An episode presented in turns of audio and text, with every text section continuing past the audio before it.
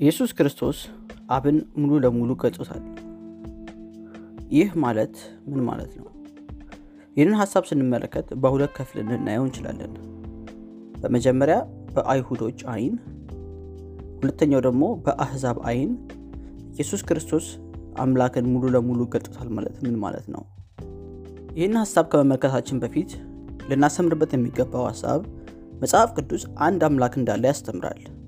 ለዛም ነው ክርስትና ሞኖቲዝም የምንለው እምነት የሆነው።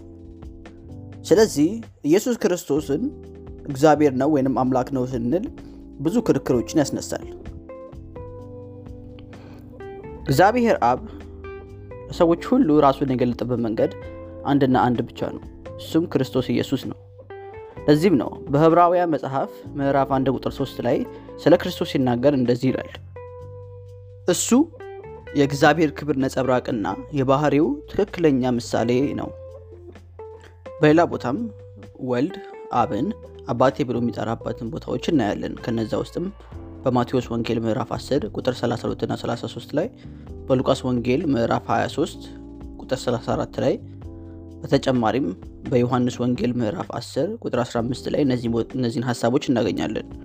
ተጨማሪ ደግሞ ኢየሱስ ክርስቶስ ለአይሁዶች እንዲህ ሲል ሲነግራቸው እናያለን። እኔን ያየ አብን እንዳየ ነው ብሎ በዮሐንስ ወንጌል ምዕራፍ 14 ቁጥር 9 ላይ ሲናገራቸው እናያለን። እነዚህን ሁሉ ደግሞ ይዘን ደግሞ በተጨማሪም ኢየሱስ ክርስቶስ እንዲህ የሚል አስደናቂ ነገር ሲናገር እንሰማዋለን። እኔና አብ አንድ ነን። እሱን የምናገኘው በዮሐንስ ወንጌል ምዕራፍ 10 ቁጥር 30 ላይ ነው። እነዚህን ሁሉ ከተናገረ በኋላ በደቀ መዛሙርቶቹ ፊት ቶማስ ኢየሱስ ክርስቶስ ከሞትበት ከተነሳ በኋላ እንዲህ ሲል ይጠራዋል፣ ጌታዬና አምላኬ በዮሐንስ ወንጌል ምዕራፍ 20 ቁጥር 28 ላይ። ቢሆንም ግን ለአይሁዶች ይህንን መቀበል ቀላል አልነበረም። ምክንያቱም በብሉ ኪዳን ወይም ደግሞ በዘዳግም ምዕራፍ 6 ላይ ቃል ስንመለከት እንዲህ የሚል ሀሳብ አለው፣ እስራኤል ሆይ ስማ፣ አምላክ እግዚአብሔር አንድ እግዚአብሔር ነው። ይህ ጥቅስ የአይሁድን እምነት መሰረት የሆነ ትልቅ ጥቅስ ነው። ለዚህም ነው የኢየሱስ ክርስቶስን አስተማሪነት ወይም ደግሞ የኢየሱስ ክርስቶስን ጥሩ አስተማሪ እንደሆነ መቀበል ያልከበዳቸው፣ ነገር ግን የእግዚአብሔር ልጅነቱን ወይም ደግሞ አምላክነቱን መቀበል የከበዳቸው ከዚህ በመነሳት ነው። በዮሐንስ ወንጌል ምዕራፍ 3 ቁጥር 2 ላይ ነን ስናይ አንዳንድ አስተማሪዎች ወይም አንዳንድ የአይሁድ መሪዎች በኢየሱስ ክርስቶስ አስተማሪነት እንደተቀበሉ ወይም የኢየሱስ ክርስቶስ አስተማሪነትን እንደተረዱት እናያለን። ነገር ግን የእግዚአብሔር ልጅነቱን ሊቀበሉት አልቻሉም። እግዚአብሔር አንድ ከሆነ ኢየሱስ ክርስቶስ ደግሞ አምላክ ከሆነ ይህ እንዴት ሊሆን ይችላል?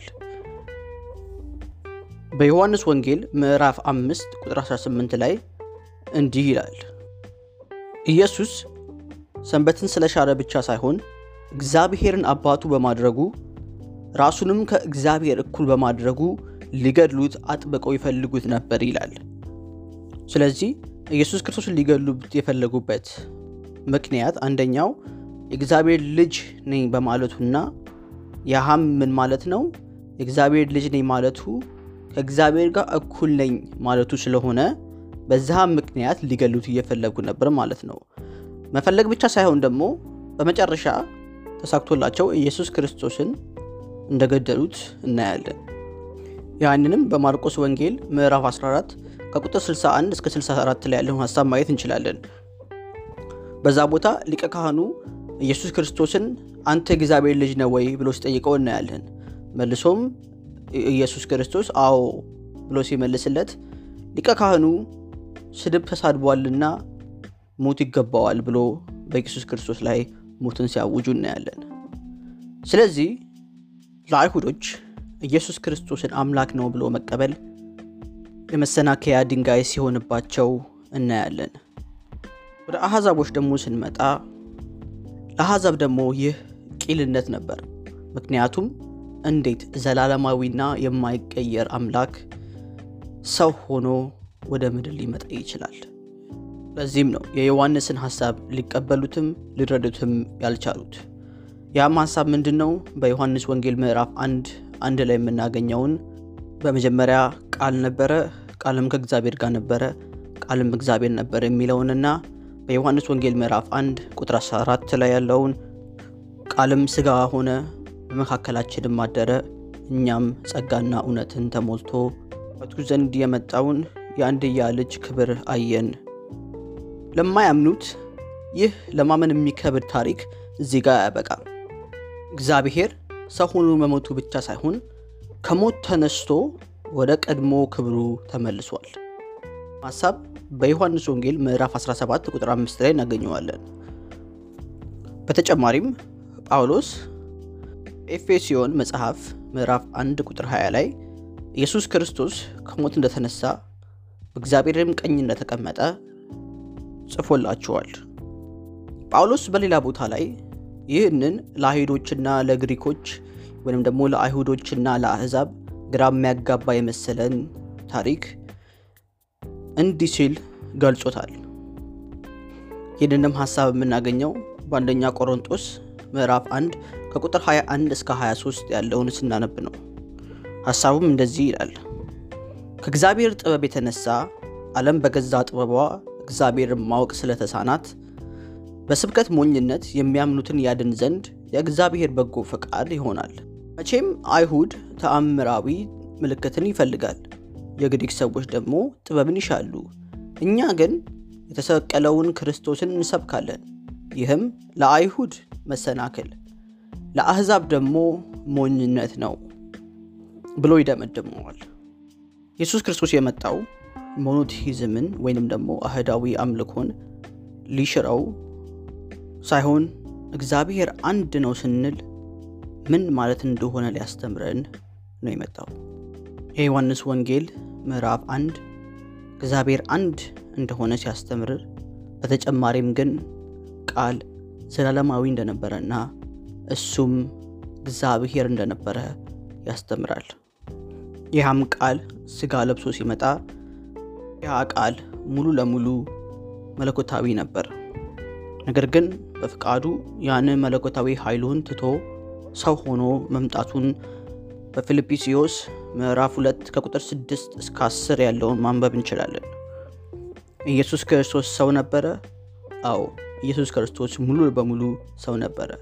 ነገር ግን ኢየሱስ ክርስቶስን ከሌሎች ሰዎች የሚለየው ሙሉ ለሙሉ ሰው መሆኑ ብቻ ሳይሆን ኢየሱስ ክርስቶስ ሙሉ ለሙሉ መለኮታዊ ነበረ።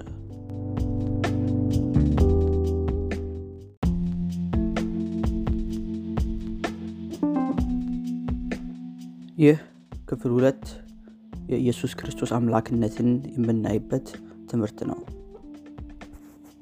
በዚህ ክፍል ላይ የምናየው የኢየሱስ ክርስቶስን መመለክ ነው። አሁንም ይህን ሀሳብ ከማየታችን በፊት ልንረሳው የማይገባው ወይም ደግሞ ልናሰምርበት የሚገባው ትልቁ ሀሳብ የመጀመሪያዊቱ ቤተ ክርስቲያን የተመሰረተችው ወይንም የመጀመሪያዎቹ ክርስቲያኖች ሲንቀሳቀሱበት የነበረው አስተሳሰብ የአይሁዳዊ ማንነትን ወይም የአይሁዳዊ background የያዘ አመለካከት ነበራቸው። ይሄም ማለት ከአንዱ ከእግዚአብሔር ከሱ በስተቀር ሌላ አምልኮትም ስግደትም አይገባም። ለዚህም ነው ጳውሎስ በሮሜ ምዕራፍ 1 ቁጥር 23 ላይ ክርስቲያኖች ወይም ደግሞ ሮም ለነበሩት ክርስቲያኖች እንዲህ ብሎ ሲያስጠነቅቃቸው እናያለን። እሱም ምንድን ነው? ሰዎች ፈጣሪውን አምላክ ትተው ተፈጣሪውን ማምለክ መጀመራቸው እግዚአብሔር የሚገባውን ክብር ለፍጡራን መስጠታቸው ነው። ይህም ሆኖ የመጀመሪያዊቱ ቤተ ክርስቲያን በኢየሱስ ክርስቶስ አምላክነት እንደሚያምኑ በአዲስ ኪዳን ላይ በግልጽ የተቀመጠ ነው። ከነዚህ መካከል አንደኛ ቆሮንጦስ ምዕራፍ አንድ ቁጥር ሁለትን ሂደን ስናነበው እንዲህ የሚል ሀሳብ እናገኛለን። ሀሳቡ ምንድን ነው? ክርስቲያኖች መጠሪያቸው የኢየሱስ ክርስቶስ ስም መሆኑ። ይህም ጳውሎስ በግልጽ ለእግዚአብሔር አምልኮ የብሉይ ኪዳን ቀመርን የሚያንጸባርቅ ቋንቋን በመጠቀም እዚህ ሀሳብ ላይ ሲናገር እንሰማለን። እነዚህንም ሀሳቦች በተለያዩ ቦታዎች ላይ እናገኛቸዋለን። ከነዛም መካከል በዘፍጥረት ምዕራፍ 4 ቁጥር 26፣ ዘፍጥረት ምዕራፍ 13 ቁጥር 4፣ በመዝሙረ ዳዊት 105 ቁጥር 1 ላይ በጀርማያ ምዕራፍ 10 ቁጥር 25 እና የተለያዩ ሌሎችም ቦታዎች ላይ ይህን ሀሳብ እናገኘዋለን። ስለዚህ ከእነዚህ ሀሳቦች ተነስተን ኢየሱስ ክርስቶስ አምላክ ነው ብለን መቀበል የሚከብድ አይደለም። በተጨማሪም ኢየሱስ ክርስቶስ ወደ ኢየሩሳሌም ሲመጣ በማቴዎስ ወንጌል ምዕራፍ 21 ከቁጥር 15 እና 16 ስናነበው ኢየሱስ ክርስቶስን ህዝቡ ሲያመልከው እናያለን። ያንንም ሀሳብ በጥልቅ ገብተን ስናየው በጊዜው የነበሩት ህጻናት ኢየሱስ ክርስቶስ ወደ ከተማቸው ሲመጣ ባዩ ጊዜ እየጮሁ ሆሳዕና ለዳዊት ልጅ እያሉ ሲዘምሩ እናያለን። ሊቀ ካህኑና የህግ አስተማሪዎች ይህንን ባዩ ጊዜ ለኢየሱስ ዞረው የሚሉትን አትሰማም ወይ ብለው ሲጠይቁት እናያለን። ኢየሱስም መልሶ በዚህ ቦታ ላይ እንዲህ ሲል ይናገራቸዋል። ከህፃናትና ከሚጠቡ አፍ ምስጋናን ለራስ አዘጋጀ የሚለውን አላነበባችሁም ወይ? እዚህ ቦታ ላይ ኢየሱስ የሚናገረው ስለ ራሱ ነው። ነገር ግን በብሉይ ኪዳን ተመልሰን ይህንን ሀሳብ የተጠቀሰበትን ቦታ ስናይ ማለትም መዝሙረ ዳዊት ምዕራፍ 8 ቁጥር ሁለትን ሄደን ስናነብ ወይም ደግሞ ሙሉ ምዕራፉን ካነበብ ነው እዛ ላይ የምናገኘው ሀሳብ ሙሉ ምዕራፍ የተጻፈው ለእግዚአብሔር መሆኑና ለምን እግዚአብሔር አምልኮ እንደሚገባው ነው። ስለዚህ የብሉይ ኪዳንን ሀሳብ ይህን ሀሳብ ሳንረሳ ወደ አዲስ ኪዳን ስንመጣ ይህንኑ ጥቅስ ኢየሱስ ክርስቶስ ለራሱ ሲጠቅሰው ስናይ ምን ለማለት ፈልጎ ነው? እኔ አምላክ ነኝ አምልኮም ይገባኛል የሚለውን ሀሳብ ለማስተላለፍ ስለፈለገ ነው ይህንን ጥቅስ የጠቀሰላቸው። በሌላ ቦታ ላይ ደግሞ መላእክት እንኳን ለኢየሱስ ክርስቶስ አምልኮ እንደሚሰጡ እናያለን። ያንንም ሀሳብ የምናገኘው በዕብራውያን ምዕራፍ አንድ ቁጥር ስድስት ላይ ነው። ሀሳቡም እንደዚህ ይላል። አብ ስለ ልጁ እንዲህ ሲል ሲናገር እናየዋለን። የእግዚአብሔር መላእክት ሁሉ ለእሱ ይስገዱለት። በተጨማሪ ጳውሎስ በሁለተኛ ቲሞቴዎስ ምዕራፍ አራት ቁጥር 18 ላይ ስለ ኢየሱስ ክብር እንደዚህ ሲል ይናገራል። ለእርሱ ከዘላለም እስከ ዘላለም ክብር ይሁን። ይህ ክብር ሪፈር የሚያደርገው ሰማያዊ የሆነን ክብር ነው። እግዚአብሔር ወይም ደግሞ ለእግዚአብሔር ብቻ የሚገባን ክብር። በመጨረሻም እንዲህ በማለት ይደመድመዋል ሀሳቡን። ለኢየሱስ ክርስቶስ ሁሉም ይሰግዳል፣ ያመልከዋል።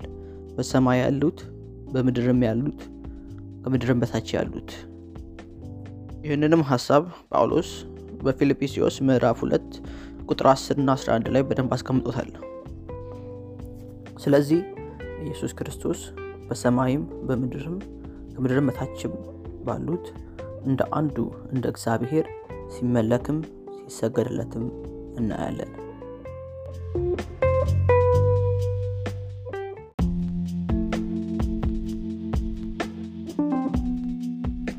ይህን ሀሳብ ከመመልከታችን በፊት ልንረሳው የማይገባው አንዱ ትልቅ ነገር አዲስ ኪዳን የተጻፈው የእስራኤልን ጥብቅ የሆነ አህዳዊነት ወይንም ደግሞ ሞኖቲዝም የምንለው ትምህርት ላይ ወይም ደግሞ አመለካከት ላይ ወይም ደግሞ እምነት ላይ ተመርኩዞ የተጻፈ መጽሐፍ ነው አዲስ ኪዳን። ስለዚህ አዲስ ኪዳንን ስናስብ ወይም ደግሞ አዲስ ኪዳንን ስናነብ ልንረሳው የማይገባው እንደ ሌሎቹ አገራት እስራኤል በፓንቲዝም የምታመልክ አገር አልነበረችም። እስራኤልን የሚለያት ወይም ደግሞ የእስራኤልን ሕዝብ ከሌሎቹ ሕዝብ የሚለያት እስራኤል በአንዱ በእግዚአብሔር ላይ ብቻ ተመርኩዛ የምታምን ሕዝብ ስትሆን ሌሎቹ ደግሞ በተለያዩ አማልክት የሚያመልኩ ሕዝቦች ነበሩ። ስለዚህ ለአንድ ለእስራኤላዊ ከእግዚአብሔር ውጪ ሌላን አምላክ ማለት ብላስፌሚ የምንለው ወይንም ደግሞ ስድብ አድርገው የሚቆጥሩት ለዛም ነበረ። ይህም ደግሞ እስከ ሞት ድረስ የሚያስቀጣ ከባድ የሆነ ትልቅ ወንጀል ነበር። ስለዚህ አዲስ ኪዳን ላይ የምትን ኢየሱስ ክርስቶስን አምላክ ብሎ ሲጠራው ስናይ ልንረዳው የሚገባው እንደ ሌሎቹ ህዝቦች እንደሚያመልኩት ካሉት አማልክቶች ሁሉ ኢየሱስ አንዱ ነው ሳይሆን እንደ አንድ ይሁዳዊ ወይም ደግሞ እንደ አንድ የይሁድ አምልኮ እንደሚያመልክ ጸሐፊ ተነስቶ አንድ አምላክ አለ፣ ያህም አምላክ ኢየሱስ ነው የሚለውን ሀሳብ ነው ሊያስተላልፉ የፈለጉት። ይህንን ሀሳብ ሳንረሳ ወደ መጽሐፍ ቅዱስ ተመልሰን ሶስት በግልጽ የተጻፉ ሀሳቦችን እንመለከታለን። የመጀመሪያው በዮሐንስ ወንጌል ምዕራፍ አንድ አንድ ላይ የምናገኘው ሀሳብ ሲሆን እሱም ምን ይላል? ቃልም እግዚአብሔር ነበር የሚለውን ሀሳብ እናገኛለን። ሁለተኛው ደግሞ ቶማስ በዮሐንስ ወንጌል ምዕራፍ 20 ቁጥር 28 ላይ ኢየሱስ ክርስቶስን እንዲህ ሲል ይጠራዋል። ጌታዬ አምላኬ ብሎ ኢየሱስ ክርስቶስን ጠራው። የመጨረሻው ሀሳብ ደግሞ በህብራውያን መጽሐፍ ምዕራፍ 1 ቁጥር 8 ላይ አብ ስለ ልጁ እንዲህ ሲል ይናገራል። ሀሳቡ እንደዚህ ይላል። ስለ ልጁ ግን እንዲህ ይላል፣ አምላክ ሆይ ዙፋንህ ከዘላለም እስከ ዘላለም ጸንቶ ይኖራል፣ ጽድቅም የመንግስትህ በትር ይሆናል ብሎ አብ ስለ ልጁ ሲናገር እናያለን።